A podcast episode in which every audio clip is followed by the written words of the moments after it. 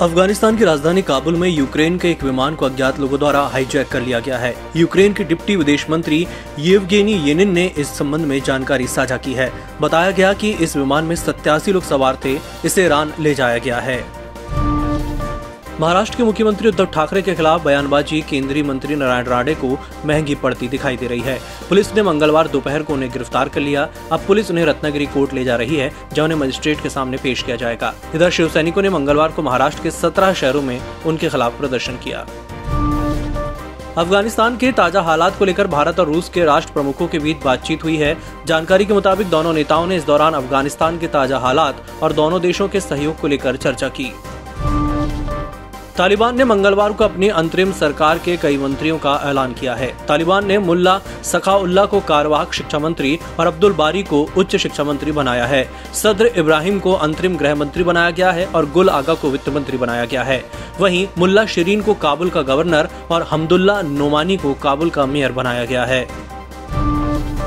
पंजाब में कैप्टन अमरिंदर सिंह के खिलाफ बगावत हो गई है। मंगलवार को राज्य के सीनियर मंत्री तृप्त राजेंद्र बाजवा के घर बैठक के बाद कैप्टन को मुख्यमंत्री की कुर्सी से हटाने की मांग उठा दी गई है। इसके बाद पंजाब कांग्रेस के महासचिव प्रगट सिंह के साथ असंतुष्ट विधायकों का पक्ष लेकर चार मंत्री दिल्ली निकल गए हैं।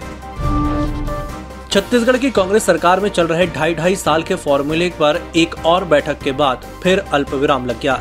मुख्यमंत्री भूपेश बघेल और स्वास्थ्य मंत्री टी एस सिंहदेव ने प्रदेश प्रभारी पीएल पुनिया के साथ तीन घंटे तक राहुल गांधी के साथ बैठक की। इसके बाद पुनिया ने कहा कि प्रदेश में सीएम बदले जाने पर कोई बात नहीं हुई। आने वाले चुनाव में सभी संभाग की राजनीतिक स्थिति क्या रहेगी, इस पर चर्चा हुई। देश में पहली बार केंद्रीय सशस्त्र पुलिस बल को ब्यूरो ऑफ़ इंडियन स्टैंडर्ड्स की मार्किंग वाली level five bullet proof jacket मिलेगी। सैनिकों के लिए सितंबर के अंत तक ये जैकेट उपलब्ध हो जाएँगी। यह जैकेट प्रधानमंत्री नरेंद्र मोदी के आत्मनिर्भर भारत विजन के तहत तैयार की गई है। इसराइल ने सोमवार को गाजा पर बम से हमला किया। ये हमले गाजा के दक्षिण में स्थित खान यूनिस और उत्तर में स्थित जबालिया पर किए गए। फ़िलहाल किसी के मारे जाने की कोई खबर नहीं है। कारोबारी हफ़्ते के दूसरे दिन यानी मंगलवार को बाज़ार की मज़बूत शुरुआत हुई। सेंसेक्स पचपन अंक पर और निफ्टी सोलह हज़ार पाँच सौ इकसठ पर खुला।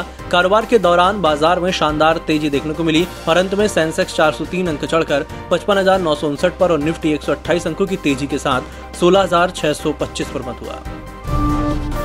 देश में इस साल मानसून की बारिश सामान्य से कम रहेगी। मौसम पूर्वानुमान एजेंसी स्काईमेट ने अपने पूर्वानुमान में कहा कि मानसून के दौरान बारिश का आंकड़ा सामान्य से 60 प्रतिशत कम रहेगा। हालाँकि स्काईमेट ने इससे पहले अप्रैल में पूर्वानुमान लगाया था कि इस साल मानसून के दौरान सामान्य इससे अधिक बारिश होने की संभावना है। जून से सितंबर तक यानी चार महीने की अवधि के दौरान मानसून की बारिश आठ सौ अस्सी मिलीमीटर होने की संभावना है।